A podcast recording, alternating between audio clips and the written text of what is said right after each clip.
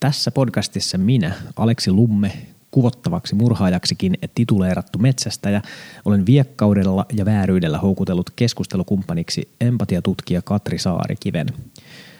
Tavoitteena meillä oli sukeltaa mielen syvimpiin syövereihin ja löytää vastauksia siihen, että miten on mahdollista, että toiselle ihmiselle yksiselitteisesti oikeutettu ja perusteltu tapahtuma herättää toisessa ihmisessä voimakasta inhoa.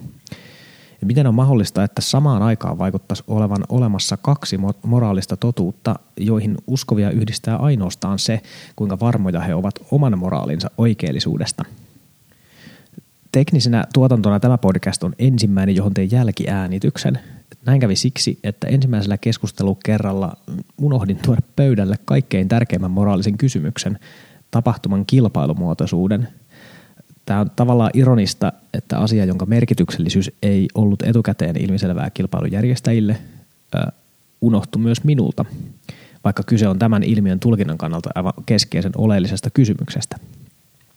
Lopputulos tässä on kuitenkin jälleen kerran kaiken vaiva-arvoinen, ainakin mulle itselleni – Katri on upea vieras siksikin, että hänen avarakatseisuutensa ja ymmärryksensä mielenliikkeestä auttavat löytämään tulen aroista ja mustavalkoiselta vaikuttavista aiheista tärkeitä uusia näkökulmia ja harmaan sävyjä. Tämä podcast on toisiksi viimeinen osa häijään pienpetokilpailua käsittelevää sarjaa, jossa aikaisemmat osat on käsitelleet sitä, että miten tästä nyt kohut ylipäätään syntyi – ja myöskin sitä, että minkälaista tutkimusta tästä pienpetoaiheesta nyt sitten ylipäätään on olemassa. Nämä aikaisemmat osat löytyy helpoiten osoitteesta metsastakirja.fi ja sieltä sitten blogi ja podcast linkin takaa. Jos aihe siis kiinnostaa enemmän, niin sieltä sitten lisää, mutta nyt pidemmittä puheitta moraalin syviin syövereihin. Katri Saarikivi, aivotutkija Helsingin yliopisto. Tervetuloa. Kiitoksia. Mulla oli meidän viime keskustelun jälkeen heti sellainen olo, että, että tämä ei kyllä jää tähän, että niin. minä haluan sinut takaisin, mutta nyt tuli, nyt tuli sitten aika tehdä tämä, tämä tota, kutsu ja kiitos paljon ajastasi jälleen kerran. Kiva olla täällä. Tässä tosiaan nyt viime, viimeiset podcastin jaksot ja omat blogi kirjoituksetkin on nyt pyörinyt tämän tota, pienpeto tapahtuman herättämissä mm. tunteissa ja reaktioissa. Ja on kieltämättä itsekin miettinyt, että miksi ihmeessä minua tämä aihe nyt näin paljon kiinnostaa tai että eikö nyt olisi jotain muutakin, mitä voisi käsitellä, mutta tässä edelleen on sellaisia kulmia, jotka ansaitsee tulla huomioiduksi, koska mä näen tässä tässä keskustelussa paljon sellaista, mitä meillä on käynnissä yhteiskunnassa laajemminkin. Mm. Eli tämä on yksi esimerkki siitä, että miten vaikka keskustelu polarisoituu, mitä siinä tapahtuu. Ja ennen kaikkea mun yksi tärkeimmistä havainnoista on tässä se, että, että mun mielestä on erikoista, että samasta ikään kuin uutisoinnista, samasta tapahtumasta syntyy kaksi täysin erilaista tulkintaa. Eli joko se automaattinen tulkinta tässä tuntuu olevan se, että tämä on absoluuttista pahuutta tai että tällaista niin kuin, tuhoamista ja murhafestivaalia ei saisi olla missään tilanteessa olemassa ja se itsessään todistaa oman vääryytensä. Ja sitten samaan aikaan on olemassa aivan yhtä vahva tulkinta siitä, että, että tässä on kyse luonnon monimuotoisuuden hoidosta ja semmoisesta työstä, mm. jota tehdään pyyteettömästi luonnon eteen. Niin. Ja kun, kun mä katson, että ketkä tällaisia väitteitä esittää, niin siellä on hyviä ihmisiä molemmilla puolilla. Mm. Mä, en, mä en mitenkään näe, että, että kumpi näistä nyt olisi siinä hyvä paha ihminen akselilla tota, oikeassa ja kumpi väärässä. Niin sen takia minua kiehtoo tämä tilanne, että miten on mm. mahdollista, että näin voi, miten niin, samoista asioista voi tulla näin, näin mm. jär, järkyttäviä Karmivaa on se, että se on, se on vissiin aika yleistä, että on jokin tapahtuma ja mm. sit, jos siinä, siinä on jotain, joka saattaa vaikka olla – tulkittavissa eri tavoin eri asioita arvostavien ihmisten silmissä, niin sitten se saattaa niin kuin näyttäytyä ihan eri, ihan eri tapauksena Joo. kahdelle eri ihmisjoukolle. Et mä muistan, oliko ne niitä Dan Kähänin tutkimuksia, jos oli tota, tutkittu, että miten, miten urheilujengien kannattajat selittää sen, kun, kun kuin syntyi joku tappelu. Joo, puhuttiin tästä viime, viime podcastissa. Se saattaa olla, mutta että, että, että kumpikin näkee sen totuuden sen oman viitekehyksensä Kyllä, kautta. Poimii niin. sieltä sen tiedon, joka tukee sitä omaa näkökulmaa maailmaan ja sitä oman, niin kuin, puolustaa tavallaan omaa jengiä. Että näyttää siltä, että aika usein ihmisille on tärkeämpää kuulua siihen porukkaan, joka jakaa heidän arvonsa – Joo. kuin ymmärtää se, että mitä todellisuudessa on tapahtunut. Tai jopa, tai jopa edistää sitä itselle tärkeää asiaa. Se on mun just niin kuin isoin Ai erikois. Tai, tai siis mä näen siinä, että se ikään kuin halu kuulua siihen omaan jengiin tuo siihen toimintaan sellaisia elementtejä, jotka on suoraan haitallisia sen oman tavoitteen edistämisestä, edistämisen mm. kannalta. Eli esimerkiksi niin kuin se halu näyttää, että minä olen meidän jengiä, voi esimerkiksi kärjistää keskustelua niin paljon aggressiivisemmaksi, että, että, että jos sä keskustelet aggressiivisesti, niin on ihan todennäköistä, että sitten vastustus on myöskin aggressiivista ja näin ollen se mm. ikään kuin se sun suunta, mihin sä haluat mennä, niin vaikeutuu, että tämmöistäkin on havainnut. Niin. Muita, tässä on muita teemoja tänään, mitä tullaan, tullaan käsittelemään, niin aloitetaan lyhyesti vielä sitten tämmöisestä tutkimuskulmasta. Viime podcastissa puhuin Heidi Krugerin kanssa, Krugerin kanssa siitä, että miten vaikeaa on tuoda tämmöistä tutkimustietoa esiin. Ja sitten mä haluan puhua sun, sun kanssa myöskin ihan tämmöisistä moraalikäsityksistä, että mistä moraalit syntyy, miksi ihmisillä nyt sitten on erilaisia moraaleja, ja nimenomaan just tämmöisestä psykologia, aivotutkimus näkökulmasta. Mutta mm. tämmöisestä aiheesta tosiaan tänään. Tämmöisiä kevyitä ja Kevyt maanantai, maanantai illan, illan nauhoitus, että katsotaan, katsotaan mihin asti päästään, mutta, mutta kiinnostusta selvästi tätä aihetta kohtaan tuntuu olevan, joten, joten mm. tärkeää, tärkeää keskustelua. Kiitos mm. vielä, että oot mestoilla.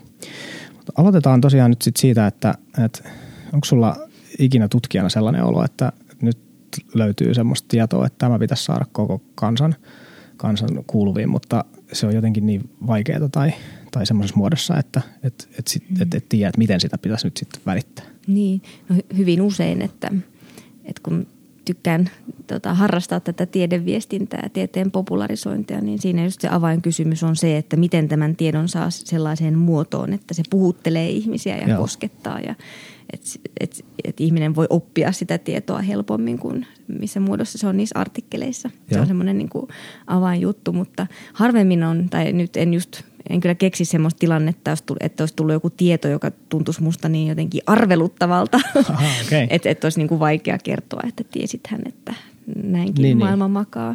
Okay. Et ehkä enemmän on tapahtunut semmoista, että, että mä oon mielestäni puhunut täysin neutraalista asiasta.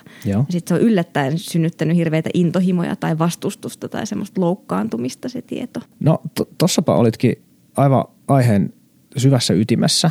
Eli, eli tota, joskus kun asioita tekee, niin reaktiot niihin, mitä yleisöltä sitten siihen tulee, niin onkin jotenkin aivan täysin eri kuin, kuin mitä voisi olettaa.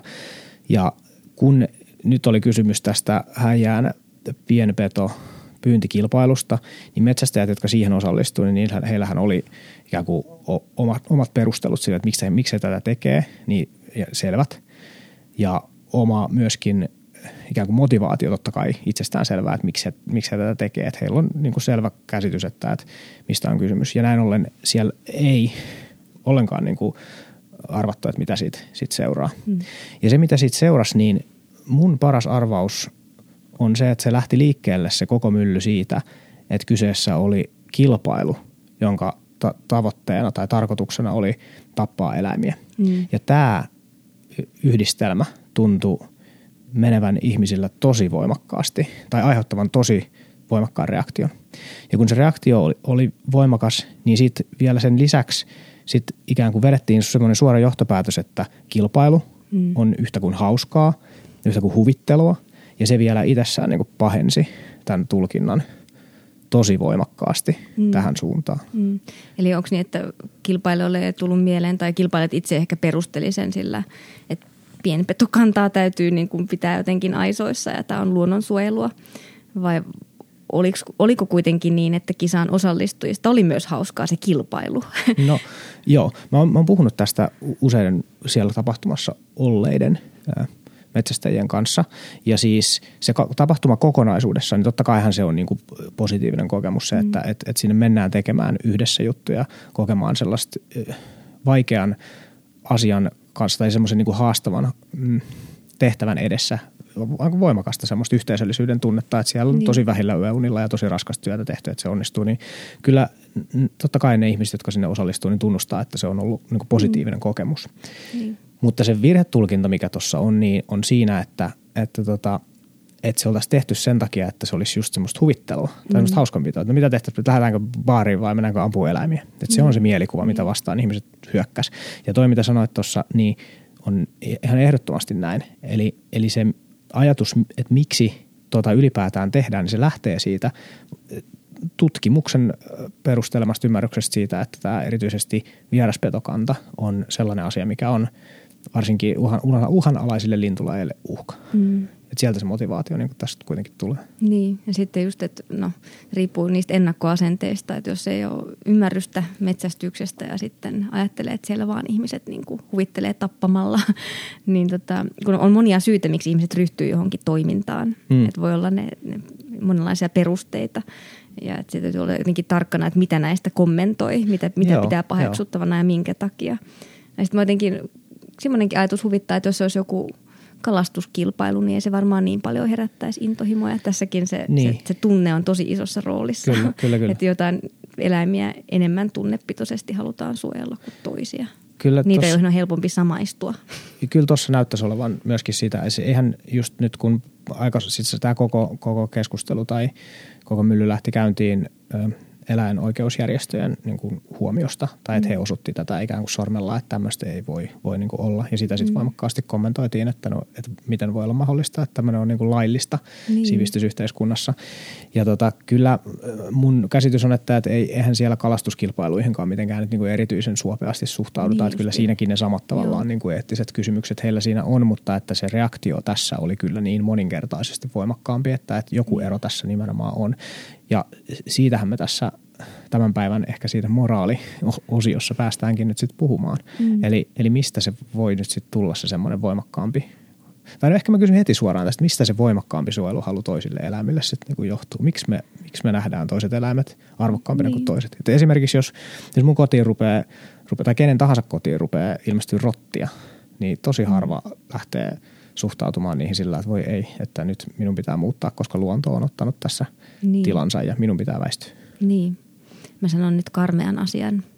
Mä veikkaan, että sulle tietyt ihmisetkin on paljon arvokkaampia kuin toiset. Mä en häpeä tunnustaa, että näin on. Siis, niin, tai että luultavasti soisin, että kaikki voisi tunnustaa, että joo. näin on totta kai se lähipiiri. Joo, Ystävät jos... on itselle arvokkaampia kuin muut ihmiset. Lähellä olevat ihmiset, joihin on helpompi samaistua. Myöskin lähellä olevat eläimet, joihin on helpompi samaistua, niin. on jotenkin arvokkaammiksi koettuja. Hmm. Että halutaan enemmän suojella kuin toisia eläimiä. Siis ihan varmasti näin. Ja mä haluan tuohon, niin kuin, ihmiset on eriarvoisia kommentteja lisää, tai huomioon lisätä vielä kyllä sen, että esimerkiksi niin kuin perhe ja joku täysin tuntematon kaukana asuva ihminen, niin mm. mä en vaan, vaikka mä, vaikka mä uskon siis semmoiseen, semmoiseen ikään kuin perusihmisarvoon ja semmoiseen ihmisoikeuksiin totta kai, niin. niin jos tilanne on se, että, että mun lapsi on vaarassa ja mun pitää tehdä asioita jotain, niin kyllä se tilanne tai se mun reaktio siihen on erilainen kuin että mä kuulen uutisissa, että, niin. että Kiinassa on koronavirus. Se oikeastaan se mm. koko, koko se huoli vaikka siitä, että Kiinassa on koronavirus, niin se tulee sitä kautta, että mä alan kelailla sitä, että nyt näyttää siltä, että tämä leviää ehkä Suomeen ja, ja tota, mm. mä haluan suojella mun omia lapsia siltä. Niin, niin tässä, tässä suhteessa niin kyllä mä tunnustan, että, että, että on eroa ihmisissä. Kyllä ja tämä on mielestäni hyvä esimerkki siitä, miten se empatia ja tunteet tavallaan vinouttaa meidän ähm, – meidän ajattelua ja toimintaa ja minkä vuoksi tarvitaan vaikka lainsäädäntöä, että ihmiset niin. tekis muillekin hyvää kuvaa sille lähipiirilleen, muillekin hyvää kuvaa niille niin kuin vaikka söpöille eläimille. Et ihmisiä, et joskus kun mennään pelkästään sen perusteella, että mikä tuntuu pahalta ja mm, unohdetaan mm. ne, niin kuin, mikä olisi nyt niin kuin kaiken kaikkiaan ihmiskunnan kannalta hyvä, mm. Niin tota, joudutaan joskus vähän omituisiin keskusteluihin. Et se tunne on hyvä indikaattori siitä, että jokin asia on tärkeä, mutta sitten mm. täytyy jotenkin yl- mennä sen yläpuolelle aika usein ja miettiä, että mikä on kokonaisuuden kannalta hyvä. Mutta tossa, tossa ootkin kyllä tosi ytimessä. Mä oon kuullut jossain muuallakin tämän saman äh, lauseen tai tämän ikään kuin tunnekuvauksen, että et ei tunne kerro oikeasta ja väärästä vielä mm. kovinkaan paljon, mutta se kertoo sen aiheen tärkeydestä, että se on ikään kuin meihin rakennettu mekanismi, joka joka kertoo, että nyt tähän olisi syytä nyt kiinnittää huomiota. Niin, ja sitten, mutta että minkä takia, niin sehän voi olla täysin omasta henkilöhistoriasta riippuva. Joo, joo, mulle niin joo silli on ällöttävä, koska jotain paljon kokemuksia sillistä ja sitten aina kun niin. mä näen niitä, niin mulla tulee sellainen olo, että noin pitää ehdottomasti kieltää. Mutta se, että menisin siihen, että ne pitää nyt lailla kieltää kaikilta, niin sitten pitäisi mm. ehkä perustella siellä vähän eri domainissa näitä asioita. Joo, ei, ihmiset mun havaintojen mukaan kyllä eroaa aika rankasti toisistaan siinä, että ajatteleeko ne, että tämä on mun mielestä väärin, en tee, vai ajatteleeko ne, että tämä on mun mielestä väärin ja kukaan muukaan ei saa tehdä? Sitten on semmoinen kiinnostava ajatus, että voiko demokratia olla liikaa ja voiko ihmisillä olla liikaa vaikutusmahdollisuuksia. Niin. luulen, että yksi, yksi, mitä some aiheuttaa, on se, että kaikki kokee, että, että nyt täytyy Joo. osallistua ja muovata Joo. yhteiskuntaa oikeanlaiseksi. Mutta sitten kuitenkin hirveän harvalla on valtaa muuttaa lainsäädäntöä. Mm. Niin lopulta tiedät, mihin se johtaa. Että, että liittyykö näihin keskusteluihin oikeasti semmoista perusteellista pohdintaa, että jos tämä kiellettäisiin lailla, niin mitä siitä seuraisi? Niin, kyllä, kyllä. E, ei, ei siihen siis ainakaan sanota, että tähän somekeskusteluun ei kyllä, ei kyllä liittynyt lainkaan sellaista pohdintaa, että se oli ihan puhtaasti mm. vaan sitä, että, että tämä tuntuu niin väärältä, että mm. tämä on pakko olla laitonta. No silloin se keskustelu menee varmaan väistämättä solmuun, koska niin. tunteista, tunteita ei tavallaan voi argumentoida pois. Niin, eikä, eikä, eikä mun mielestä edes pidä.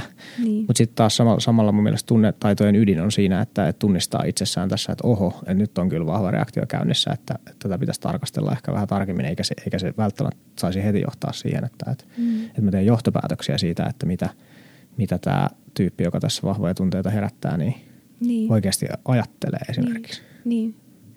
Sitten mä oon miettinyt sitä, että minkä takia kuolema, siihen liittyvät teemat herättää niin vahvoja tunteita, jos tämä on todella typerästi sanottu, että totta kai mm. ne herättää vahvoja niin, tunteita, niin. mutta jotenkin mietin myös semmoista nykyihmisen vieraantumista elämän tosiasioista, okay. että kun ei kohdata kuolemaa, ei kohdata väkivaltaa, vaikka sitä on maailmassa olemassa, koska mm. me ollaan niin hienosti järjestetty tämä homma, tämä yhteiskunta, että vaan tietyt tyypit hoitaa sen väkivallan, vaan tietyt tyypit niin. hoitaa sen niin kuin kuoleman kanssa diilaamisen, Kyllä. niin sitten kaikki niihin liittyvät tuntuu heti tosi pahalta.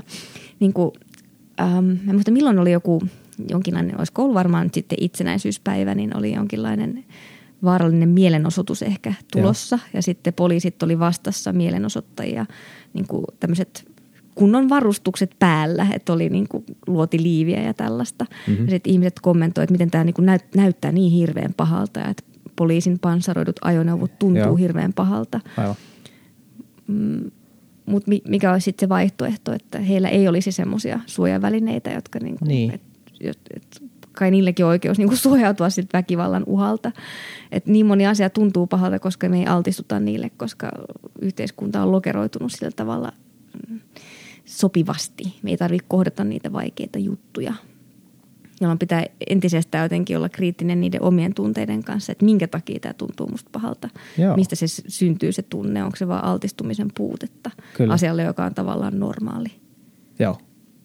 No nyt näkisit, että näyttää siltä, että sellainen tulkinta tässä meidänkin myllyssä nyt, ja meillä viittaa nyt tässä luontoväkeen käytännössä tällä hetkellä, niin tässä myllyssä näyttäisi olevan vähän tuon tyyppistä tilannetta käynnissä. Et yksi, mitä kommenteista ja keskustelusta, mitä, mä, mitä mulle on vaikka tullut, tai kysymyksistä, mitä mulle on tullut, niin nousee esiin sillä, että, että eikö tämä nyt ole ihan niin kuin itsestään selvää, että tämä on väärin. Mm. Tai että eikö tämä nyt ole ihan itsestään selvää, että, että tämä on oikein? Niin. Miksi tätä pitää selittää kellekään? Miksi mun pitää yrittää edes selittää, kun tämä on niin selvä asia?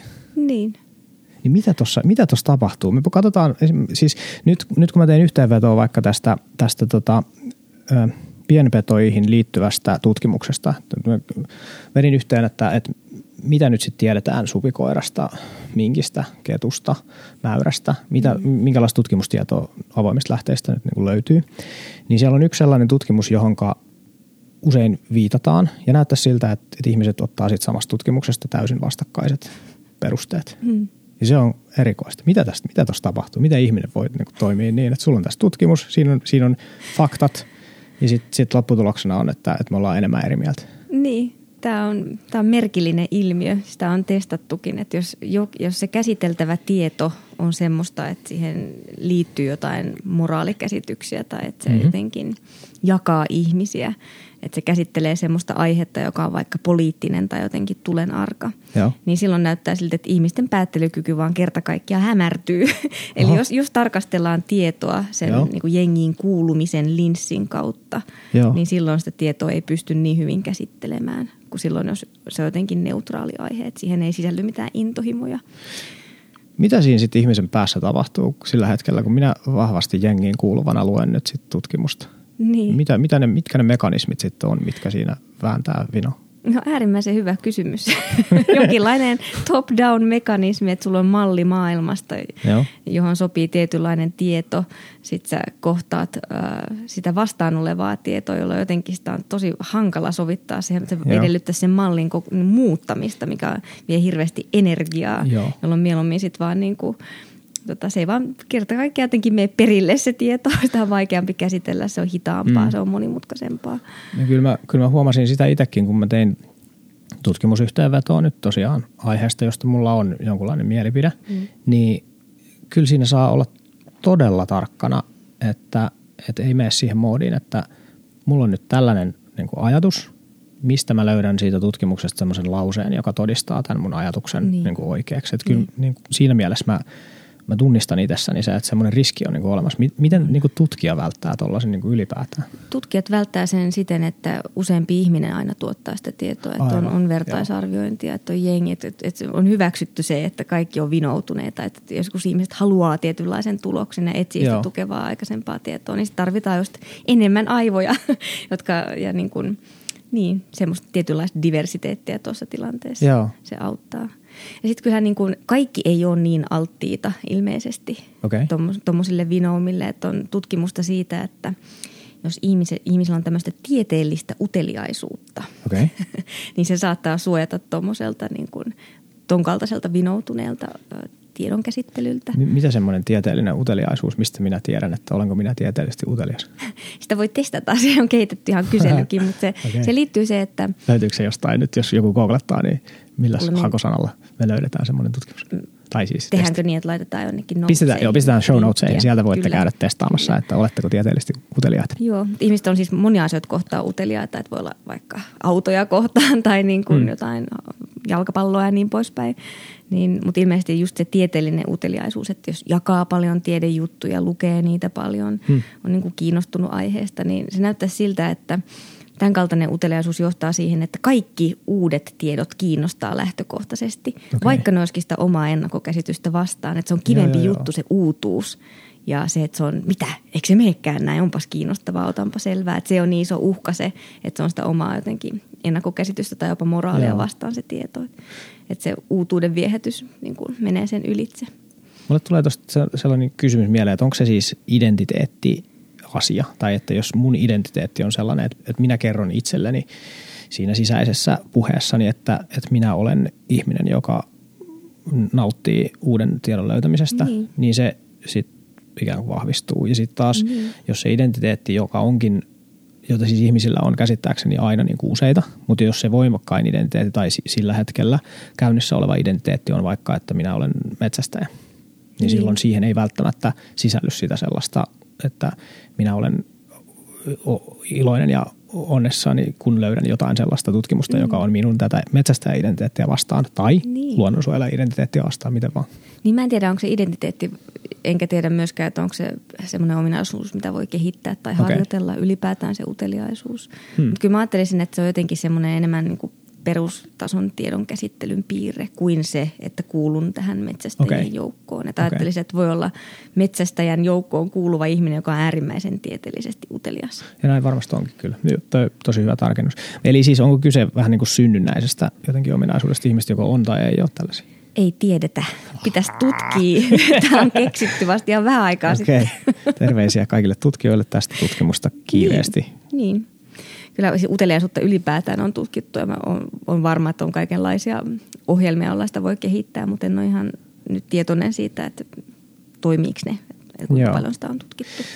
Sä oot, sä oot profiloitunut paljon tunteiden tutkijana tai tunteiden ja mm. empatian asiantuntijana, niin tämäkin aihe, mitä, mitä, me, tai mitä mä oon tässä käsitellyt, niin se on aivan ilmiselvästi nyt tunteita herättävä niin missä järjestyksessä ne asiat nyt niin kuin etenee? Siis siinä mielessä sanotaan, että, että alkupiste, mitä tästä nyt lähdetään katsomaan, on se, että näin uutisen, jossa on vaikka kuva kuolleista eläimistä, niin missä järjestyksessä tapahtuu sitten asioita ja mitä ne asiat on. Siis tarkoitan tätä, että, että, että tulee tunteita, tulee ajatuksia, tulee tulkintoja, niin miten, mm. miten, se, miten se etenee se niin. kuvio tuossa? Niin. Mä luulen, että tosi vaikea erottaa tunnetta muusta ajattelusta Joo. tai jotenkin ajallisesti toisistaan, että missä vaiheessa tapahtuu niin, niin. jotain niin. hyvin kognitiivista tiedonkäsittelyä, missä vaiheessa se, se niin kuin tunnesignaali rupeaa värittämään sitä asiaa.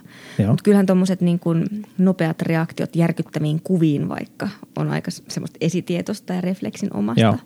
Toki se, että mikä järkyttää, siinä on paljon eroja ihmisten Totta välillä. Se riippuu taustasta ja elämän kokemuksesta. Että varmaankaan metsästäjä ei niin paljon järkyttä kuva kuolleesta eläimestä. No ilmeisestikään. Semmoista, joka ei koskaan ole nähnyt kuollutta eläintä vaikka. Niin, niin. Tai, tai on, rakentaa arvomaailmansa Joo. eri lailla kuin, mm. kuin Eli siitä, siitä riippuu ehkä se, että ja sitten se, se tunnetta seuraa yleensä kiinnostus. Joo. Ähm, tai sitten niin kuin vetäytyminen, että riippuu siitä tunteesta. Mutta tässähän niin kuin nimenomaan ristiriitasta se, että siitä ikään kuin vasta, äh, epämiellyttävästä tunteesta on nyt tuntunut heräävän aika paljon kiinnostusta. Niin. Miten se on niin kuin mahdollista? Eikö se voi ajatella, että tämä on epämiellyttävää, mä en missään tekemisestään kanssa, mutta monelle onkin käynyt mm. sillä, että tämä on kauheaa ja näin ollen minun pitää jotenkin korjata tämä vääryys. Niin, niin onko se tämä... jotenkin, päästäänkö me sitten sinne moraalikysymyksiin tuossa jo kohta? Niin, niin, toi on kyllä kiinnostava kysymys, että voidaanko tästäkin syyttää somea. Mm. Että, että rakennettu tämmöinen masina, jossa kuka tahansa saa ottaa kantaa ja niin kuin kokee kenties velvollisuudekseenkin muuttaa maailmaa mielestään paremmaksi ja niin. kommentoida sitä, mitä muut tekee mielestään väärin. No yksi havainto ainakin somesta, mikä mulla on, että toi, mistä me ollaan tässä jo vähän, vähän liipattukin, niin ää, vaikuttaa siltä, että ihmiset kyllä esiintyy siinä somessa niin kuin sen oman ryhmänsä jotenkin näyttämöllä. Kyllä. Et se on semmoinen havainto, minkä mä oon kyllä sekä itsessäni tunnistanut mm. ja se näyttäisi kyllä tapahtuvan myöskin, myöskin niin tämmöisissä erityisesti tämän aiheen ympärillä pyörivissä ryhmissä. Mulla on itsellä siitä siis sellainen kokemus, että kun puhuttiin yhdessä kaveri, isossa kaveriporukka-chatissa, niin jostain poliittisesti hankalasta aiheesta, ja tota, se keskustelu meni tosi jumiin ja niin kuin ei tullut mitään. Sitten siellä oli yksi tyyppi, joka jutut ärsytti minua ihan hirveästi. Niin sitten mä totesin, että no, tämä ei kyllä nyt etene sillä, että me jutellaan tässä isossa chatissa, että ei mm. nyt häiritä näitä. Ja sitten mä rupesin juttelemaan sen kanssa niin kuin one on one omassa chat-ikkunassa – ja sitten mä rupesin ihmettelemään, että miksi tämä tuntuu näin erilaiselta. Mm. mitä, siinä, niin kun, mitä siinä tapahtuu? Mm, mulla on tullut yksi teo, teoria mieleen. Se on se, että kun jos ihmistä ei kerta kaikkiaan vaan optimoitu käsittelemään hirveän isoja ihmismassoja. Hmm. Sitten jos joudutaan semmoiseen tilanteeseen, että se on vaikka täysin julkista se keskustelu, kuka tahansa voi kuulla, Joo. niin täytyy jotenkin jaotella ihmisiä ryhmiin, että tietää kenelle puhuu, kuka minulle, kuka nyt reagoi, kenen, kenen, mihin joukkoon hän kuuluu. Että jos on liikaa ihmisiä, se on pakko jaotella – että keitä täällä nyt sitten on. Yes. Että ei ole niin kuin satoja tuhansia. Okei, tuolla on noin vasemmistolaiset, tuolla on noin metsästäjät, tuolla on noin niin. viherpiiperöt. No ja sitten se on helpommin hallittavissa. Eli mä ajattelisin, että some jotenkin vahvistaa ihmisen taipumusta jakaa jakaa, jakautua meihin ja heihin ihan vaan sen takia, että se olisi jotenkin hallittavissa niin, se tilanne. ehkä. Ja sitten kun tähän ei ole tarvetta, niin keskustelu voi ehkä enemmän mennä siihen asiaan. Mutta sitten heti kun ollaan siinä tilanteessa, että nyt täällä keskustelevat nämä joukot hmm. tai hahmotan tätä ihmismassaa joukkojen kautta, niin silloin se päättelykyky vähän niin kuin lentää ikkunasta. Et niin. Sen takia some on ihan todella huono paikka semmoiseen järjelliseen päättelyyn. Ja niin. Onko siinä, onko siinä jotain sellaista, että no sit kun me ollaan jakauduttu näihin meihin ja heihin, tai että me, ja yleensä se keskustelu vielä käydään just nimenomaan nyt sit siellä meidän ryhmässä tietenkin, mm. niin tuleeko siitä jotain semmoista näyttämisen halua tai semmoista, että nyt mä haluan niin kuin esittää olevani hyvä me, niin, meidän niin, jäsen? Niin, no hyvä meidän jäsenhän pitää yllä meidän arvoja, niin. äh, niitä asioita, joita meikäläiset pitää tärkeinä ja, niin. ja sen pystyy osoittamaan sille meidän ryhmälle, että hei, et mä kävin sanomassa tolle tyypille, että Joo. haista sinä, kun someenkaan eri mieltä että minä puolustin meitä, minä puolustin, puolustin meidän jaettua identiteettiä, Joo, jo. minä puolustin meidän olemassaoloa. Että se menee tavallaan aika syvällekin, mm, tai riippuen siitä, että kuinka vahva se identiteetti on. Joo, ja siinä, siinä ilmapiirissä on ihan lähes mahdotonta tuoda esiin semmoista, että hei, että mun mielestä me ollaan pointti. Niin, nimenomaan. Siis siinä on tavallaan kyse tämmöisestä niin kuin niin kuin joukkoajattelusta. Että tämä on yksi esimerkki siitä, miksi empatia ei johda aina hyvin asioihin. Että mm-hmm. Sehän voimistaa just tällaista tietynlaista ryhmämentaliteettia, että nyt kaikki ollaan samanlaisia, ajatellaan samalla tavalla ja okay. ollaan hyviä juuri tällaisena. Avaa, avaa vielä vähän, tota, että empatia ei johda niin kuin hyviin lopputuloksiin tuossa. Mitä, tossa, mit, mitä empatiaa tuossa sitten ikään kuin on niin. ja miksi se johtaa nyt sitten huonoa? No empatia on ehkä just optimoitu siihen pienten joukkojen maailmaan tai se toimii hmm. kenties parhaiten siellä. Että, ja onkin näyttöä siitä, että ystävien tunteet tarttuu herkemmin kuin tuntemattomien. Joo. Samankaltaiset ihmiset, niitä kohtaan se empatia syttyy herkemmin kuin erilaisia ihmisiä kohtaan. Aivan. Että kyllä empatia on myöskin näiden sisä- ja ulkoryhmien syntymisen keskiössä. Just niin. Se mahdollistaa, tai samaan aikaan kun meillä on tarve tietää, että niin kuin muodostaa yhteys ja asettua toisen asemaan ja auttaa toisiin. Niin samaan aikaan meillä on ihan yhtä iso tarve tietää, että ketkä ei ole meitä. Joo.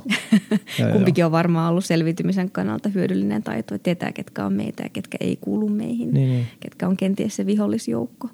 Mielestäni kun katsoo sitä, että miten me, me ihmiset nyt käyttäydytään vaikka sit sosiaalisessa mediassa tai, tai sitten, kun siitähän on paljon tehty kaikenlaisia psykologiassa – tutkimuksia, joista puhuttiin just ennen kuin tulit tähän, mm. millä saadaan ihmisiä jotenkin tönittyä ihan niin kuin outoihin suuntiin. Sillä, että jos pistetään kuva ihmisen silmistä kahvikoneen jotenkin mm. yläpuolelle, niin sitten ihmiset käyttäytyy paremmin ja kaikkea niin. tämmöistä todella outoa, niin mulle tulee jotenkin sellainen olo, että kyllä me vaan niin kuin, ollaan todella eläimiä. Niin me ollaan, ollaan todella niin. intuition varassa kulkevia niin. automaatio sen takia, me, niin, sen takia me tarvitaan kaikenlaista teknologiaa jotta me voitaisiin se... ylittää meidän niin. Niin kuin, tiedon käsittelyn rajoitukset. Toki meillä on, niin kuin, meillä on se eläimellinen puoli ja kaikki nämä piirteet, joita me ollaan kannettu mukanamme, jotka on ollut aikaisemmin hyödyllisiä ja hmm. äärimmäisen tarpeellisia.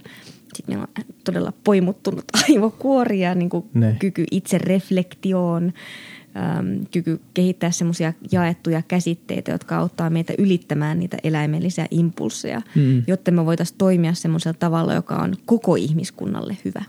Et empatia johtaa ehkä siihen, että, että on lähipiirille hyvä, vain lähimmille. Aivan, aivan. Tarvitaan esimerkiksi semmoista teknologiaa kuin laki, lainsäädäntö, joka pakottaa meidät toimimaan siten, että vaikka kaikilla suomalaisilla on hyvä. Joo, joo, joo. Mahtavaa, että sanot, sanot noin päästään tuohon lakikysymykseenkin vielä tuon moraalin kautta, kautta kohta syvemmin, mutta tästä nyt palatakseni nyt ihan konkretiaan taas ää, ja sinne vaikka sosiaalisen mediaan, niin miten mä voin nyt sit itse olla paremmin tietoinen tästä omista vinoumista, niin miten mä voin, kun mä törmään sosiaalisessa mediassa johonkin, joka herättää minussa valtavia tunteita, niin miten mä voin sen kanssa tulla paremmin toimeen sillä, että mä voisin olla koko sen jotenkin yhteisön eduksi mm. omalla toiminnalla paremmin. Mitä, onko olemassa jotain Koko niin kuin someyhteisön, koko someyhteisön eduksi? No sanotaan, että et, et, et mä en aiheuttaisi omalla sillä vinoutuneella reaktion, reagoinnillani muille niin tarpeetonta tuskaa ja omille tavoitteilleni haittaa. Se on se ehkä se, mitä mä tavoittelen.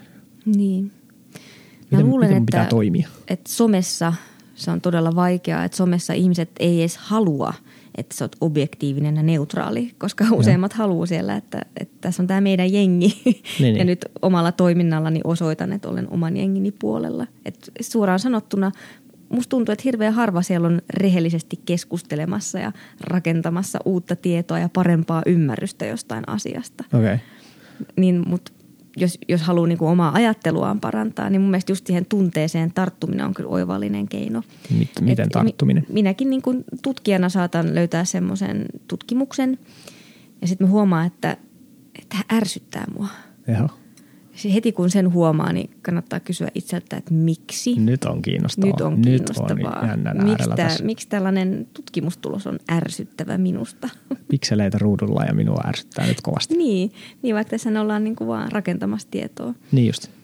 Sitten sitä kansi lähteä purkamaan, että mistä se ärsytys johtuu. Okei, tämä on vastoin mun toivetta siitä, että mm. miten asiat olisi.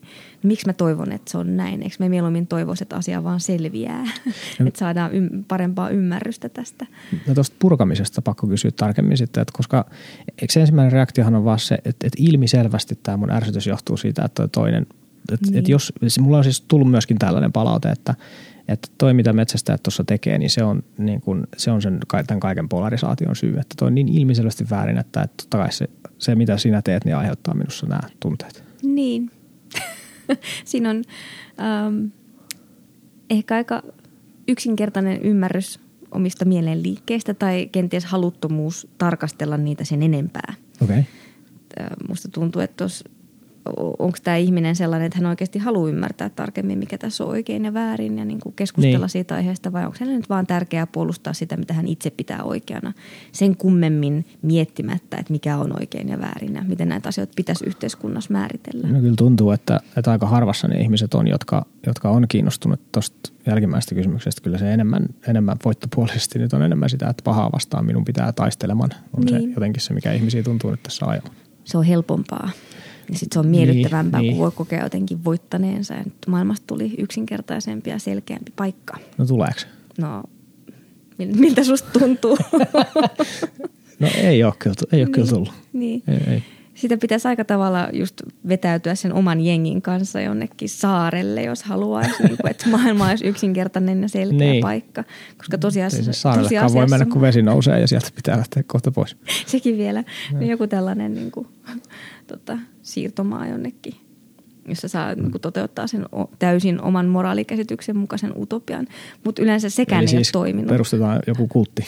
No mä mietin just kaikki näitä Jonestownin niin kuin, siis niin kuin kammottavia tapauksia ja niin kibutseja ja semmoisia, että niin kuin sielläkin sitten vaikka sinne niin kuin ihmiset päättäisi tieton, tieten tahtoa, että nyt me vetäydytään tästä julmasta maailmasta, jossa Joo. on ihmisiä, joilla on täysin väärät arvot ja perustetaan yhteiskunta, joka on me, täysin meidän näiden oikeiden, ainoiden hyvien niin, niin. arvojen niin. mukainen, niin kyllä nekin hirveän nopeasti sit hajoaa siihen, että Joo. ihmisillä on erilaisia moraalikäsityksiä, erilaisia arvoja, jotka on sitten, niitä ei voi pakottaa samaan muottiin loppujen lopuksi. Musta tuntuu, että minä – ja ihmiset yleisestikin, niin aika paljon paetaan niitä jotenkin sitä itsensä kohtaamista just siihen semmoisen niin ulkoisen pahan jotenkin sitä vastaan taistelua. On paljon helpompi osoittaa maailmasta niitä, että aha, tuolta löytyy se syy, miksi mulla on paha olla. Ja sitten kun mm. sitä vastaan taistelee, niin siitä tulee mulle yhte, yhteisöllisyyden kokemus ja sitten me ollaan yhtä, yhdessä rintamassa. Ja mm. sitten löytyy joku uusi asia, niin kuin, että tuolla se paha olikin, että tuolta vastaan seuraavaksi taistellaan. Ja, ja se vaikuttaa mun mielestä aivan toivottomalta ja ehkä vähän jopa epärehelliseltä. Mm. Siis kun, että jos joka paikkaan, mihin sä meet, niin törmäät mulkkuja, niin on mahdollista, että, että, että minussa on jotain, mikä aiheuttaa tässä ongelmia. Kyllä. Ja sen, kyllä. Katso, ja sen katsominen on kyllä se on to, niin todellakin kivuliasta. Niin, sehän voi kokea ihan niin kuin, nyt on maanantai, niin monella saattaa olla semmoinen olo, että niin. kaupunki ja työpaikka on täynnä mulkkuja. ja Miten nämä kaikki onkin. tekeekin asioita niin järjestävällä niin. tavalla, mutta silloin niin. kansi just joskus, joskus terve, on tervehdyttävää sitten kääntää peili itsensä, että kenties minä olen se mulkku tänään. Niin. Katson kaikkea vaan tosi negatiivisen linssin läpi jostain syystä. Niin. Mulla on kyllä helpottanut siis yksi, yksi syy, miksi, mikä, miten mä oon omassa pohdinnassa tullut siihen, että mikä mulle metsästyksen arvo on ollut se, että, että se on auttanut mua hyväksymään sen, että, että mä en todellakaan ole mitenkään virheetön puhdas ihminen, joka ei kellekään tee pahaa. Siis se, että mun identiteetin ytimessä on se, että minä metsästän tietoisia olentoja ja niin kuin tapan niitä, niin se, mm. ja mä oon perustellut sen itselläni kyllä niin kuin varsin pitävästi, että miksi mä näin teen. Mutta toi ikään kuin ta- ymmärrys siitä, että minä vaikutan luontoon, halusin tai en, niin tosi hirveillä tavoilla – niin nyt mä en voi kyllä niin kuin unohtaa sitä. Ja sen mm. hyväksyminen on ollut itse asiassa tosi vapauttavaa, että mulla ei ole sellaista fantasiaa, että vitsi kun minä nyt tässä pyhänä, pyhänä ihmisenä tältä jalustalta korjaan muiden juttuja, vaan että minä olen aika virheellinen ja minä olen ihan sinut sen kanssa. Niin, siis ihmis, varsinkin tämmöinen tieto, tietoinen elämä on kammottava paradoksi, että tota, Joo. Et kun meillä on kyky ymmärtää muidenkin lajien kärsimystä ja jollain tavalla muiden lajien arvoja ja elämää, mutta sitten kuitenkin meidän täytyy elää. Hmm. Me täytyy jotenkin vaan hyväksyä se, että elo on melko ristiriitaista, että jotta ihminen voi elää tässä maailmassa, niin se tarkoittaa toisten lajien tuhoa. Niin. Se tarkoittaa kuolemaa väistämättä. Niin. Minkä tahansa eliön olemassaolo tarkoittaa toisten eliöiden kuolemaa niin. jollain tavalla. Ja sitten mä ymmärrän, että se on toki vaikea hyväksyä. Sehän on niin kuin niin kammottava on. kohtalo mm. olla tämmöinen tuhoaja. Mm. Mutta minkäs teet? Toinen, yksi vaihtoehto luonnolle paras olisi tietenkin niin kuin tuhota itsensä, että ihmisiä ei, ei enää olisi olemassa, mutta onko niin. se moraalisesti oikein? No sepä se. No nyt, nyt aletaan lähestyä kyllä ihanasti tätä moraaliaihetta, niin aletaan sukeltaa sitten siihen, siihen päätyyn tuossa kun sanot, että just tämä, että se, että elävä olento on olemassa, niin se aiheuttaa toisien toisten elävien olentojen tuhoa, niin se, että, että se on paha asia, niin eikö se ole ihmisen keksintö? Se, että me katsotaan sitä sellaisella kulmalla, että, että, että se on niin. ongelmallista. Että eihän se, että joku sieni lahottaa puun ja tuhoaa toista organismia, niin se, että se määritellään, no okei sitä että kukaan ei määrittele pahaksi, mutta sanotaan, että vaikka susi niin kuin tappaa kiduttamalla jonkun eläimen, mm. Niin aika harva on siitä sitä mieltä että kuitenkaan, että tässä on kuitenkaan tällaista niin kuin hyvä yes. paha akseli, vaikka se on ihan sama asia kuin se, että minä tapan sen mm. vähemmän kiduttamalla sen hirven. Niin kyllä hyvä ja paha on varmaan aika tavalla näitä ihmismielen houreita. Niin, niin ehkä. Käsitteitä, jotka on kuitenkin meille hyödyllisiä, jotka auttaa meitä selviytymään niin on. yhdessä tässä maailmassa. Se, se, mihin mä perustan itse moraalikäsitykseni tällä hetkellä, niin tulee aika vahvasti tuon sosiaalipsykologi Jonathan Haittin moraalitutkimuksesta, jota hän on kuvannut tuossa Righteous Mind. Äh, siinä on hyvä alaotsikko, joka menee jotakuinkin, että why good people uh, divide violently on matters of politics and religion, joku tämän mm. tyyppinen. Minusta erittäin kiinnostava kysymys. Että miksi hyvät ihmiset on verisesti eri mieltä tämmöisistä asioista, niin veti minun niin kuin huomion puoleensa. Niin siinä tosiaan sitten käsitellään sitä, että moraalihan on aika hyödyllinen väline ihmisryhmien yhdessä pysymisen kannalta, eikö vaan? Niin. Siis kyllä, kun yritetään elää yhdessä, niin pitää olla jonkinlaiset säännöt siitä, että mikä on ok ja mikä ei. Ja yleensä ne säännöt perustuu siihen, että mikä nyt tukee tämän, tämän joukon selviytymistä ja mikä haittaa sen joukon selviytymistä. Niin, kyllä. Eli että tuossa yksi näkökulma moraaliin on just tämä tämmöinen jotenkin ryhmän selviytymistä jotenkin kuvaava niin. ikään kuin tapa, että se mikä on moraalisesti oikein. Siis vaikka niin kuin, siis sota, vaikka talvisota niin kuin suomalaisen eetoksessa nykyään tai ainakin nyt viime vuosikymmenellä, niin – että se on esimerkiksi ollut niin kuin moraalisti ihan niin kuin oikeutettu selviytymistaistelu. Mm. Niin siinähän on just kyse siitä, että me ollaan yritetty selviytyä ja näin ollen tehty hirveitä asioita, mutta se moraalinen perustelu kuitenkin tulee siitä, että se on ollut pakko ja niin. meitä on kohdeltu niin kuin epä, epäoikeudenmukaisesti ja meillä on oikeus puolustautua esimerkiksi. Niin, tämä meidän suomalaisten joukko on halunnut selviytyä. Niin. Ja no. olla vapaita. Joo, mutta siinä, siinä tota, moraali, Haittin moraaliperustateoriassa, niin, niin tota, me on puhuttu sun kanssa siitä aikaisemmin. Mitä, sun, mitä ajatuksia sulla siitä, siitä on? Siis ihan tosi tiivistetysti, niin sehän on, tarkoittaa, tai, tai Hyde tuo tutkimuksessaan esiin, että moraali ei ole niin kuin yksittäinen semmoinen asia, joka kuvaisi, että mikä on jumalallisesti annetusti oikein vai väärin, vaan että se on kokoelma erilaisia perustoja, johon ehkä kohta päästään, joita eri ihmiset painottaa vähän eri tavalla. Ja Joo. siitä johtuu se, että, että, että kun eläinsuojelija puhuu, niin se puhuu tietystä moraaliperustasta, ja kun metsästäjä puhuu, se puhuu vähän toisenlaista moraaliperustasta, ja koska nämä niin. perustat on eri, niin keskusteluja kohtaa. Joo, ja musta tuntuu, tai se, että on siis teorian mukaan on tietynlaisia perusarvoja, mm-hmm jotka kaikki ihmiset jakaa. Ja kyllä nämä perusarvot on sellaisia, että ne liittyy jotenkin siihen joukon selviytymiseen Joo, tai niihin jo. asioihin, jotka on kaikkien mielestä hyviä. Kyllä. Sitten on eroavaisuuksia ihmisjoukkojen välillä siinä, että, että kumpi arvo on tärkeämpi. Tai mikä niistä arvoista. Niin, mikä on kaikista tärkein. Joo.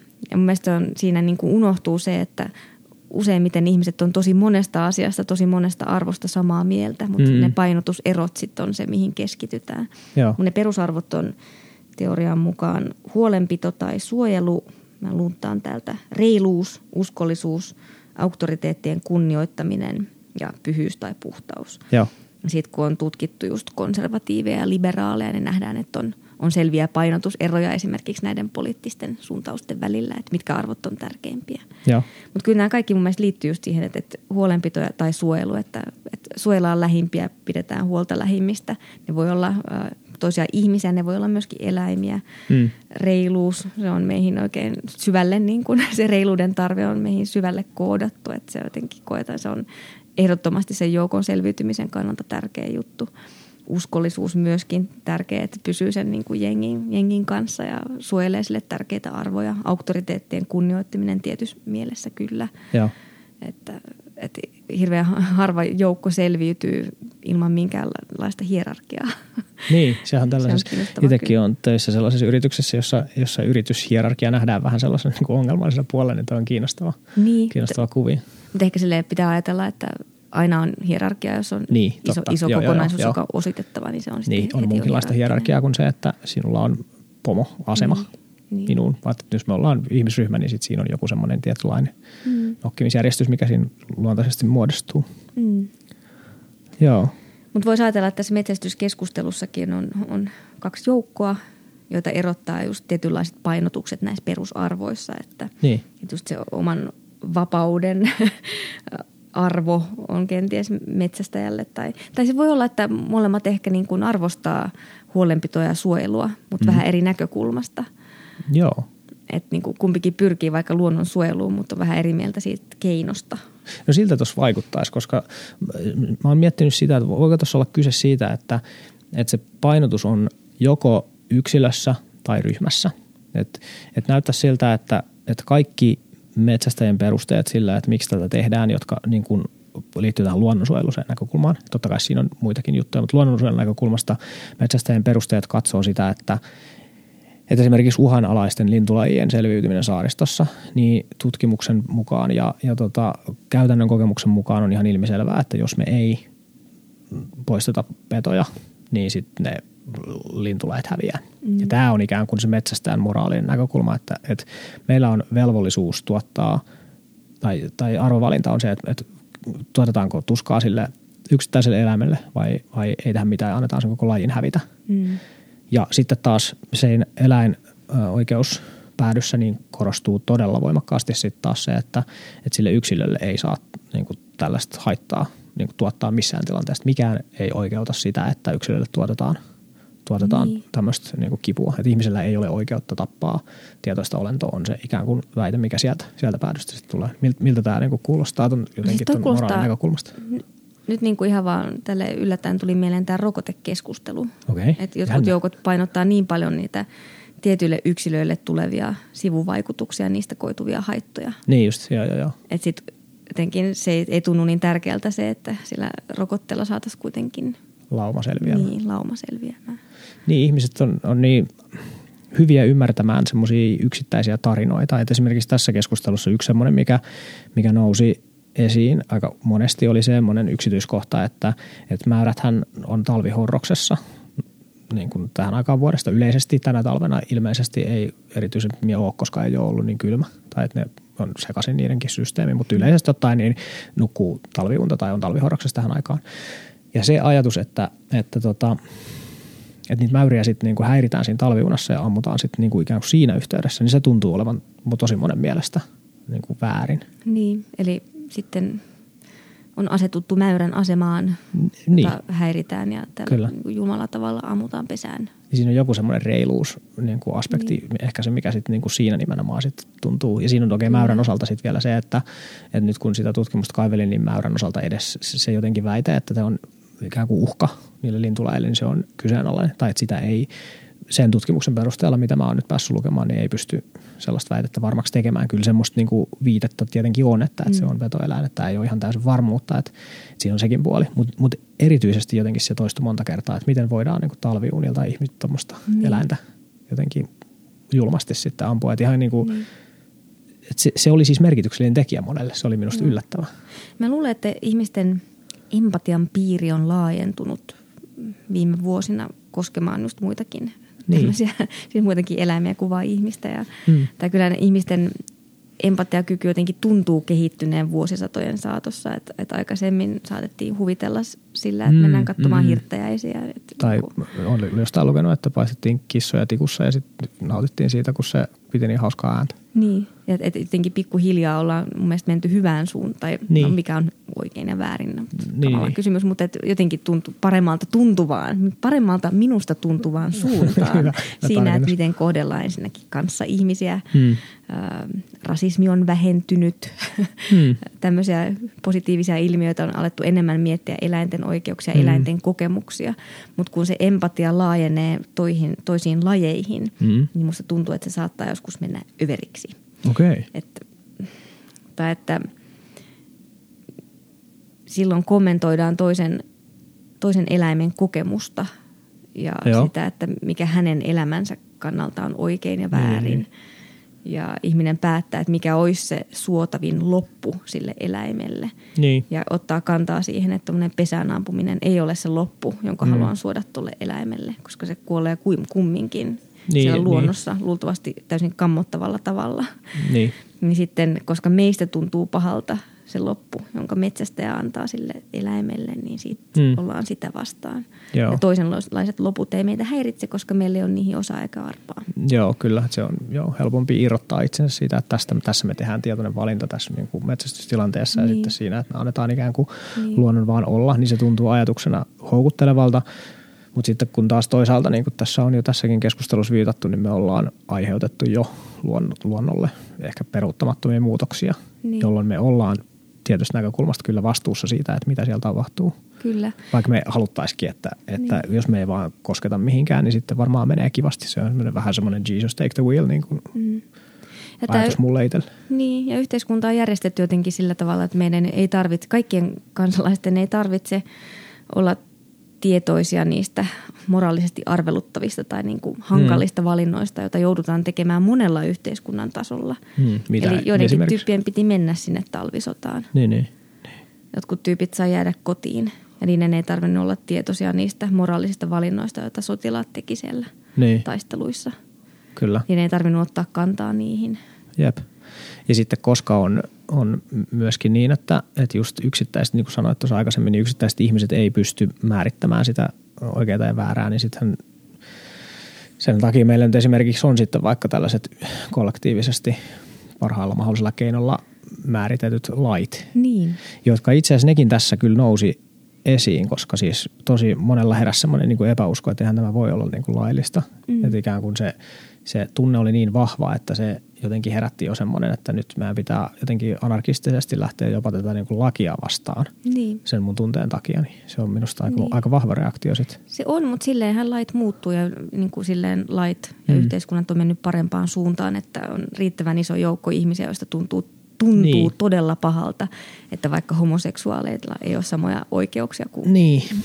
muita seksuaalisia suuntauksia edustavilla Totta. ihmisillä. Se on toi, toi puoli, mutta se, se mikä mua itseäni arveluttaa tai vähän jopa huolestuttaa tässä on se, että, että jos me annetaan sen tunteen nyt sitten olla se määrittävä tekijä tässä, että on iso ryhmä ihmisiä, joista tämä tuntuu pahalta mm. ja ne, sen seurauksena ei suostu katsomaan esimerkiksi, että mikä se vaikka nyt niin kuin asiantuntijoiden näkemys tähän, että mitä tässä tapahtuu, mikä se arvovalinta, mitä todellisuudessa tehdään on, vaan että lähdetään vaan siltä, että tämä on väärin ja nyt parrikaadeille ja tämä pitää kieltää.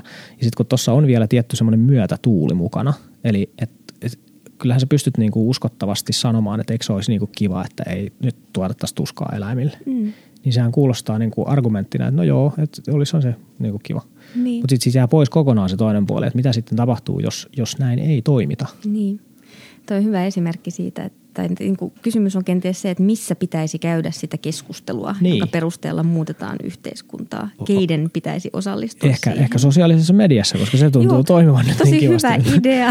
Joo, voidaan semmoinen foorumi, johon kaikki voi tuoda niin. nyt sitten kommentoimaan. No, ja mua huolestuttaa just se, että millä tavalla – Mä en jotenkin aikaisemmin ole ollut tämmöinen näin huolissani somesta, mutta mitä Ai enemmän sen vaikutuksia miettii, niin sitä huolestuneemmaksi tulee. Kun musta tuntuu, että se so- somen huomiologiikka on leviämässä politiikkaan, niin, se on leviämässä totta. journalismiin, jolloin se häiritsee myös näissä konteksteissa Joo. sitä päättelyä, järkevää tiedonrakennusta. Että jos meillä on tutkimusnäyttöä siitä, että kun asia politisoituu, niin sen, sen niin kuin päättelytoiminta sen parissa heikkenee. Ihmiset Joo. kykenee huonompaan niin kuin tiedonrakennukseen. Joo. Niin nyt musta tuntuu, että some politisoi todella monia aiheita, no joo, jolloin joo. Niitä, niitä ei käsitellä enää niin kuin ehkä poliittisissa elimissäkään hirveän järkevästi. Koska poliitikko on pakko olla somessa, koska huomio on voi, nyt voi, se, millä voi. tämä maailma pyörii. Olisiko eka askel se, että poliitikot ei olisi somessa, niin päästään jotenkin Ei niin niillä ole vaihtoehtoa. Joo, se, sepä se onkin, joo, totta. Näin, näin Journalistellakin ei ole vaihtoehtoa. Sympatiani sekä poliitikoille että journalisteille. Olen just tässä nyt niin kuin oman kirjan ympäristössä ollut somessa myöskin paljon aktiivisempi kuin aikaisemmin. Ja mm. kyllä se kutattaa koko ajan semmoista tiettyä niin tuskaa, että nyt mun on vähän pakko. Ja se on aika hirveätä. Niin, niin. Et, mä tiedän, että tässä on niin kuin ongelmia. Että on siellä hyviäkin hetkiä, mutta, mutta se ei inhimillisesti vaikka aika raskasta ja sitten se on kuitenkin pakko olla, niin se on kyllä, miten me ollaan tämmöinen ansa itsellemme rakennettu? Tämä on kyllä tosi paha ansa, koska se, jos niin kuin kaikki nyt menee sen huomiologiikan kautta ja niin kuin kaikki suoritetaan tuommoisen aparaatin kautta, joka niin kuin heikentää meidän tiedon rakentamisen kykyä, jakaa ihmisiä toisiaan Joo. vastustaviin leireihin, niin demokratia on vaarassa. Nyt on kyllä niin tämmöiset maanantai, maanantai-moodi Oi päässä. veljet, oi veljet. Oli, miten nyt pitää, pitäisi nyt niinku tajuta, että se, minä, olen, minä olen sittenkin se mulkku eikä kaikki muut. En tiedä. Se on ainakin hyvä se tsekki tehdä aina ajoittain. Ja sitten Niin. todetaan, että no ehkä mä vähän olen. ja No hyvä, mennään eteenpäin siitä huolimatta.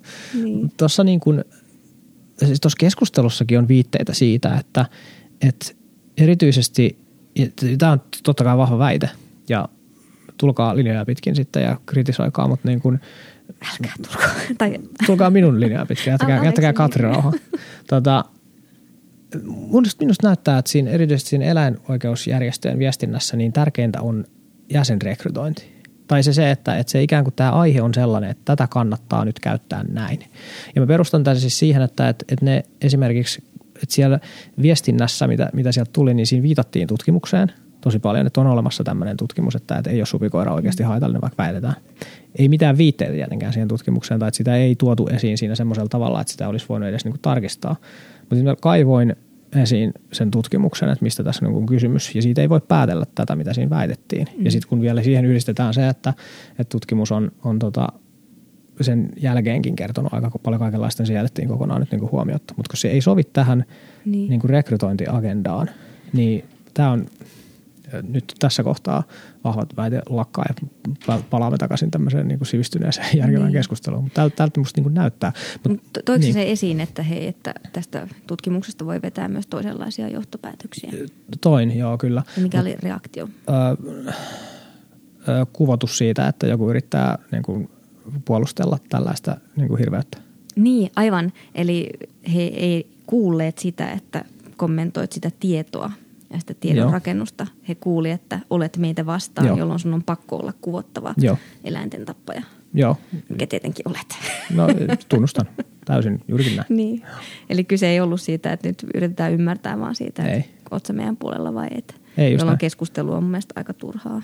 Niin siltä se vähän vaikuttaisi. Se on tavallaan surullista, koska nyt puhutaan kuitenkin niin kuin tahoista, jotka metsästäjien lisäksi kuitenkin haluaa edistää luonnon niin kuin hyvinvointia. Ja sitten jos se lähtökohta on se, että keskustelu on turhaa, meidän ei kannata tehdä, vaan me, me vaan riidellään, niin se on kyllä niin kuin aika moista. Niin. Mutta toisaalta se mun johtopäätös tästä on myöskin se, että, että ensinnäkään, tai yksi havainto on se, että eihän suurta yle- yleisöä ihan hirveästi tämä juttu niin kuin kiinnosta. Että se, että miksi mua kiinnostaa tämä näin vahvasti, on sit osittain syytä siitä, että, että mä oon tässä syytetyn penkillä. Niin. Vähän niin kuin Niin. tietysti, että mä koen tarvetta jotenkin tuoda esiin, että tässä on muuten aika paljon muitakin juttuja. Mm. Ja sitten mä toivon, että, että joku siitä suurestakin yleisöstä niin kuin kiinnostuisi siitä, siitä näkökulmasta, että, että tota, aa, okei, että tässä olikin niin kuin vähän muutakin kuin pelkästään mitä päältä päin näytti. Ja sitten ihmiset, joille mä oon sitä nyt sitten jakanut sitä tietoa, niin reagoi siihen just näin. Niin. Ja kyllä se, mä tuun koko ajan semmoiseen niin lopputulokseen, että näyttää siltä, että ei, ääripäiden ei kannata yrittää keskustella.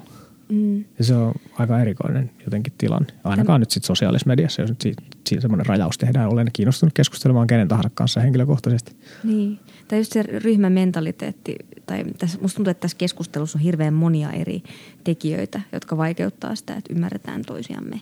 Hmm. Ja yksi on just se, minkä mainitsit, että jos on jokin organisaatio, joka ajaa tiettyä asia, asiaa, mm. niin jos se, se asia ei ole enää olemassa, niin niillä ei ole mitään, sillä organisaatiolla ei ole mitään syytä olla olemassa. Niin. Se tietenkin uhkaa sitä organisaatiota, että varmaan mm. siinä on sellainen pieni ansa tämmöisille organisaatioille, jotka yrittää saada jotain hyvää aikaiseksi. Että mitä sitten, kun se ongelma ratkeaa, että ei, ei enää tarvita, sekin on Niin. hirveä uhka. Se on jännittävää, joo. Ja ei se varmasti ainakaan niin kuin ääneen kukaan tunnusta, että jos minun ajamani asia meneekin läpi, niin, Niin. sitten ei, se onkin huono juttu. Mutta Niin. ehkä se, en mä tiedä, onko se. Tavallaan se on sitten huono juttu, että sinua ei tarvita ja sit se varmasti johtaa siihen, että tai jos on niinku tottunut työskentelemään tietynlaisten ongelmien kanssa, niin sitten se viitekehys on mielessä aika aktiivisena ja silloin Niin. löytää niitä ongelmia, vaikka ne olisi, ja sitten saattaa hämärtyä ymmärrys siitä, että nämä on itse asiassa vähentynyt nämä ongelmat, Joo, että on menty joo. parempaa suuntaan. Kyllä. Joo, ky- kyllä.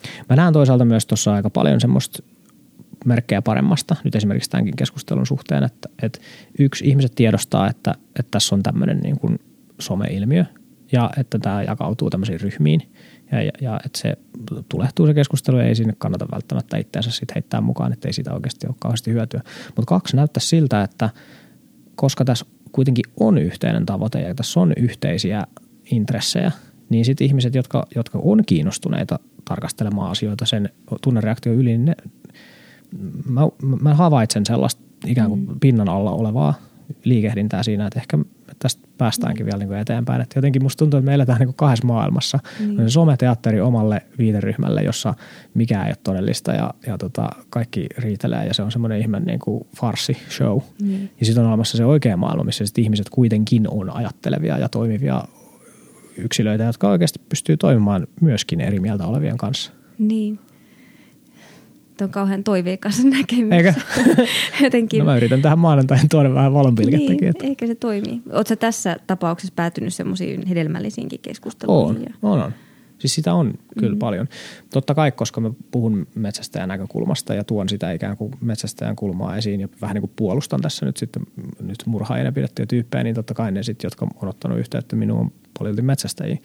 Mutta siitäkin ikään kuin tästä just nimenomaan aggressiivisena pidetystä ja tämmöisestä murhaajakohderyhmästä, niin huomaa, että ei, ei ne halua niinku riidellä, vaan ne haluaa tehdä tätä asiaa siten, että tämä edistää sitä luonnon niin kuin monimuotoisuutta. Ja ne haluaa ennen kaikkea tulla kuulluksi ja ymmärretyksi ikään kuin, että kun mä oon puhunut vaikka ihmisten kanssa, jotka tekee luonnonsuojelualueella vapaaehtoisesti petopoistoa, koska niin kuin metsähallitus heiltä sitä pyytää, koska tämä dynamiikka on selvä. Jos ei se tehdä, niin sitten mm. tulee, että häviää. Niin totta kai niistä on niin kuin henkilökohtaisesti aika rankkaa niin kuin tulla niin rankasti väärin ymmärretyksi, niin. mitä tässä tapahtuu. Niin, ja sitten me eletään semmoisessa yhteiskunnassa, että mä voin olla autuaan tietämätön siitä, että joku tekee tällaista, miten se oli, pienpetopoisto joo, mikä se oli. Joo, joo, just, Joku aivan, käy tuolla tekemässä tuollaista. Mä voin elää elämäni varsin hyvin täällä ja, ilman minkäänlaista altistumista väkivallalle ja kuolemalle. Ja aivan hyvin. Vaikka ne on kiinteä mm. osa tätä ihmiseloa. Se me niin. järkätty asiat sille ja nyt kun mulla onkin keino altistua sille ja niin. ottaa kantaa, niin sitten musta tuntuu, että mun täytyy ottaa kantaa, vaikka se on asia, mihin mä en ole ollenkaan perehtynyt. Niin. Ei mulla ole minkäänlaista, tai sulla on paljon enemmän näkymää niin kuin Siihen suuntaan tappamiseen ja kuolemaan tässä Kyllä. maailmassa kuin minulla, Kyllä. vaikka se munkin elämääni kuuluu.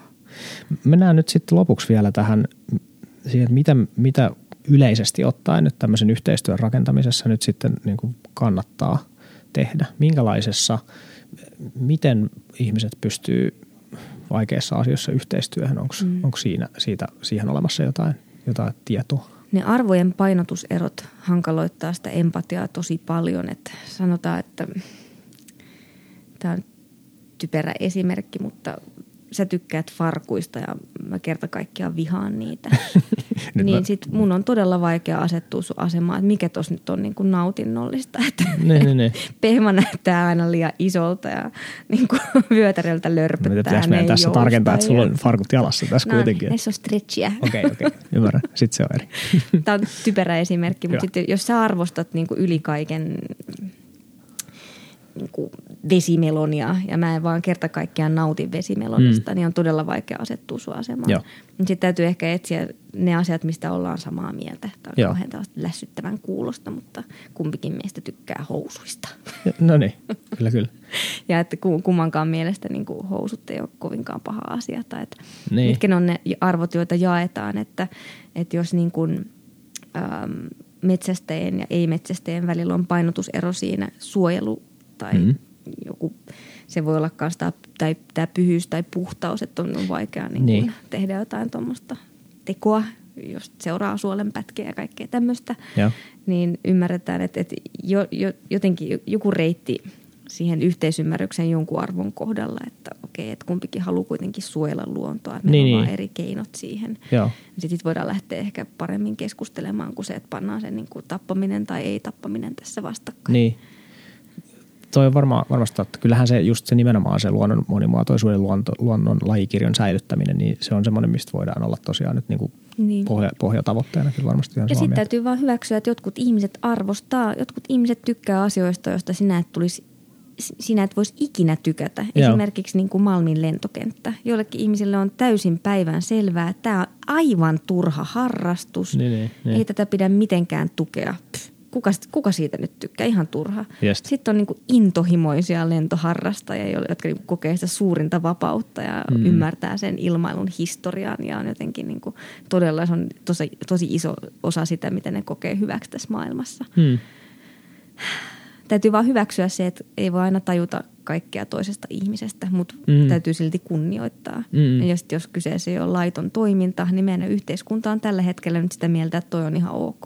Mm. Vaikka sä et tykkää siitä, vaikka sä et ymmärrä sitä, niin Niin, kannattaakohan niin. siitä sitten tosiaan, se nyt ainakin sen sekin voi tehdä, että okei, että tämä on nyt laillista, mutta mä en ymmärrä, miksi tämä on niin. laillista, niin, niin ehkä se on nyt sitten ainakin kysymyksen arvoinen, että onko tämä sellainen asia, mistä kannattaa lähteä barrikaadeille vai ei. Niin, ja sitten jos kokee voimallisesti, että ne ei pitäisi olla laillista, niin kansi perehtyä siihen, että minkä takia se nyt on.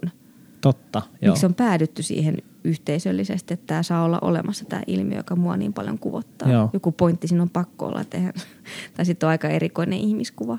Niin, siinähän sitten täytyy olla sen oman vahvistusharhansa kanssa aika sinutetta, että ei tule sitten jotenkin etsit, etsineeksi vain semmoista tietoa, joka, niin. joka todistaa, että tämä minulle on niin kuin, minulle tärkeä asia on, on oikein ja kaikki muu on väärin. Niin, silloin pitäisi olla ehkä vähän utelias. Ehkä. Ehkä, ehkä siihen on, on hyvä, hyvä päättää tämä, tämä moraalikeskustelu. Tässä aika, aikamoisia asioita kyllä tosiaan käytiin, käytiin läpi ja, ja, ja isojen asioiden ääressähän tästä niin. totta kai niin kuin ollaan. Saanko mä kysyä sulta vielä yhden Saat. asian? Ja nyt jos katsoo ihmiskunnan historiaa, niin se, miten me kohdellaan toisiamme ja se, mm-hmm. miten kohdellaan eläimiä, on koko ajan mennyt semmoiseen niin kuin suojelevampaan ja niin kuin kärsimystä mm. poistavampaan suuntaan. Niin mihin sä, mihin sä näet, että se on menossa? Mm. Tai jotenkin tämä eläinten tappaminen. Mm-hmm. Näetkö semmoista tulevaisuutta, jossa sitä ei tapahtuisi ollenkaan? Tai toisten ihmisten tappaminen? Ähm, tietäen ihmisluonnon ja tietäen jostain evoluutiopsykologiasta alkeet tai niin kuin tietäen sen, että, että, että ihminen on vaikka metsästänyt kaksi miljoonaa vuotta ja mitä se on tehnyt sit meidän niin ajattelulla ja kuinka vaikeaa meidän tuntuu olevan nyt tulla toimeen edes, edes tota naapurin kanssa, puhumattakaan sitten tässä lähitulevaisuudessa, jossa, jossa tota, elinolosuhteet maapallolla saattaa mennä radikaalisti, niin mä en kyllä siihen tappamisvapaaseen maailmaan kyllä niin kuin tässä näkö, näkyvissä olevassa tulevaisuudessa usko edes niin kuin ihmisten kohdalla, mikä olisi niin kuin helppo sanoa, että, mm. että no se olisi kauhean kiva, jos näin olisi, että semmoista ei olisi, mutta mm. en usko, että se on mahdollista. Niin kauan kuin on ihmisiä, on pahoja ihmisiä ja sitten hyvien ihmisten, tai no okei, okay, tämä menee taas ihan väärin, mutta että on olemassa semmoisia ihmisiä, jotka aiheuttaa uhkia toisi, toisille ihmisryhmille ja sitten siinä tulee sitä sellaista niin kuin nollasumma taistelutilanetta väkisinkin. Mm. Et en mä usko, että sitä voidaan poistaa. Ja sitten on olemassa vielä jotkut psykopaattityyppiset hahmot ihan niin kuin mm. erikseen, jotka, että joku osa ihmisistä on vaan sellaisia, että, että sitä ei voi poistaa. Sitten mulla on toinenkin pahempi kysymys. Mä pistän vielä tuohon eläinkysymykseen tuota vastauksen. Et mä en usko myöskään siihen, että, että me pystytään äh, luopumaan siitä eläimen, eläinten tappamisesta niin kuin kokonaan. Mä oon kyllä siinä leirissä, että, että tota, kyllä meidän kannattaisi tarkastella vaikkapa tota, ää, eläintuotantoa semmoisilla silmillä, silmillä että, että miten me saataisiin vietyä sitä niin kuin eteenpäin tai miten sitä voisi vois tehdä vielä paremmin, koska me tiedän, että esimerkiksi niin kuin, ää, siihen on myös niin kuin vahva motivaatio tuolla tuottajan näkökulmassa, että sieltäkin löytyy kyllä yhteisiä juttuja. Mutta ihan erityisesti mä en usko nyt tässä maailmassa, missä me nyt eletään, että meillä olisi mahdollista olla vaikka tappamatta nyt vaikka tuhoeläimiä. Että et toihan sisältää myöskin se, että voidaanko me sitten niinku loukuttaa rottia. Mm. Et jos meille tulee nyt, niinku, Helsingissähän on aika vahva rotta-infestaatio. Mm. Pystytäänkö me luomaan sellainen maailma, jossa, jossa tota, nämä tällaiset tietyt lajit ei, ei tota, hyötyisi ihmisen toiminnasta, niin ei lähitulevaisuudessa, ehkä joskus toivottavasti mm. pystytään. Ja sitten päästään vielä siihen, vaikka siihen ihmisen, tai siihen mulle tärkeimpään metsästyksen muotoon, joka on se oman ruoan esimerkiksi hankinta metsästä, metsästä, metsästämällä. Niin se on kaksi puolta. Siinä on toisaalta se sama, että, että koska luonto on toistaiseksi niin epätasapainossa, että ne laji, niin kun kannat ei tällä hetkellä luontaisesti pysy – tasapainossa siihen tarvitaan niin kuin ihmisen osallistumista ja parasta mahdollista tietämystä, että miten se sitten tehtäisiin, että se ei aiheuta yksi turhaa kärsimystä tai sitten tuhoa niitä kantoja jotenkin niin kuin sillä tavalla, kuin ihminen on koko historiansa aikana vahingossa tehnyt, kun ei ole ymmärtänyt, että mm. miten oma toiminta vaikuttaa. Ja sitten siinä on se toinen puoli vielä, että, että, että se on inhimillisesti niin valtava asia – niin iso kokemus olla kosketuksissa sen todellisuuden kanssa, sen oman historian, oman joku, niin kuin sukulinjan kanssa, että, että tätä minun niin kuin mm. esi-isät on tehnyt, tehneet sen niin kuin 100 000 sukupolvea. Mm. Niin se on henkisesti mulle myöskin niin iso asia, että mä en, sit mä en näe, että vaikka mä tiedän, että se, sitä tiettyä kärsimystä elämälle sen hetken tuottaa, kun se, kun se siinä sitten niin kuin kuolee minun toimintani seurauksena – niin mä en silti näe sitä sellaisena asiana, että, että siitä olisi pakko luopua näillä niin kuin tämän kokonaisuuden, mm. kokonaisuuden takia. Vastaako tämä jotenkin Vastaan, kysymykseen tarpeeksi? Joo. No sitten se pahempi kysymys. Se pahempi oli se, että, että saako tappamisesta nauttia. Se onkin kyllä paha. Tota, ähm, niin millä tavalla nautti, missä, missä niin kuin koko siitä ikään kuin. Jos mä sanon, että, että, että jos ajatellaan sillä että koko metsästys, jonka, jota ei voi tietenkään olla ilman, että, että siinä on mahdollisuus sen tappamiseen, niin se on se kokonaisuus. Kyllä mä sitä kokonaisuudesta niin kuin tunnustan nauttivani. Siis, että siinä on se luontoyhteys, siinä on hiljentyminen itsensä kanssa, siinä on sosiaalisuus, siinä on ö, myöskin se jännittävyys, vaadittava taito ja mm. sitten sit se semmoinen niin selkeä ikään kuin kosketeltavissa oleva lopputulos, niin kyllähän siinä on semmoisia, niin että nyt mä onnistuin tässä. Mutta mä, mä haluan alleviivata aina, että se nautinto on tosi erilaista kuin semmoinen ihmisen niin kuin nykypäivänä ajattelema nautinto. Niin. Että ne ajattelee, että kun mä katson hyvän leffan, niin se on kivaa. Tai mm. että mm. voitan ruletissa, niin se on hauskaa. Ja ne ajattelee sitä semmoisena niin kuin puhtaan positiivisena kokemuksena. Ja mulle itselle se ei ole sitä. Että se, se sisältää sen, että niin kuin karun toteamuksen siitä, että no nyt tässä ollaan niin kuin tosi elämä- ja kuoleman kysymysten äärellä. Mm. Ja vaikka se on minusta myös nautinnollista, se on myös surullista, mutta, että, mutta se auttaa minua pitämään paremman yhteyden itseeni ja tunteisiin ja senkin takia mä oon niin kuin valmis kyllä hyväksymään sen, että mm. ei minua hävetä se, että minä, niin kuin, siinä sisältyy myös, myös sitä nautintoa. Niin ja siinä pääsee just sen kiinnostavan ristiriidan äärelle, että on, mä itse kalastanut, että on niin siistiä kuin se nappaa. Niin, niin kyllä. Mutta sitten se on aina jotenkin pikkusen järkyttävä se kuolema. No sitä, sen pitäisikin näin. varmaan olla. Just niin, just niin. Joten mä haluan sitä niin itseltäni piilottaa. Tuossa suhteessa mä oon mieluummin itselleni rehellinen, rehellinen kuin, että mm. ajattelisin, että nyt mä oon hyvä ihminen, kun mä en tee sitä. Pitkä hiljaisuus ja, ja tota, suurkiitos tästä. Nyt vielä onkohan mulla vielä joku, joku hyvä kysymys, kun tämä on niin jotenkin joku harvinaista, harvinaista herkkua. niin, kyllä. kyllä.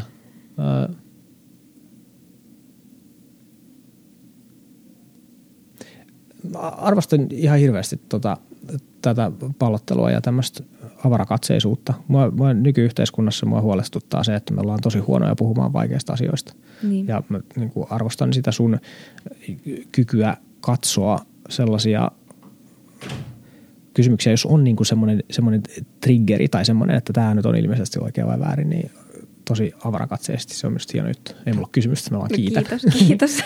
Loistavaa. Kiitos tästä. Hyvä, kiitoksia.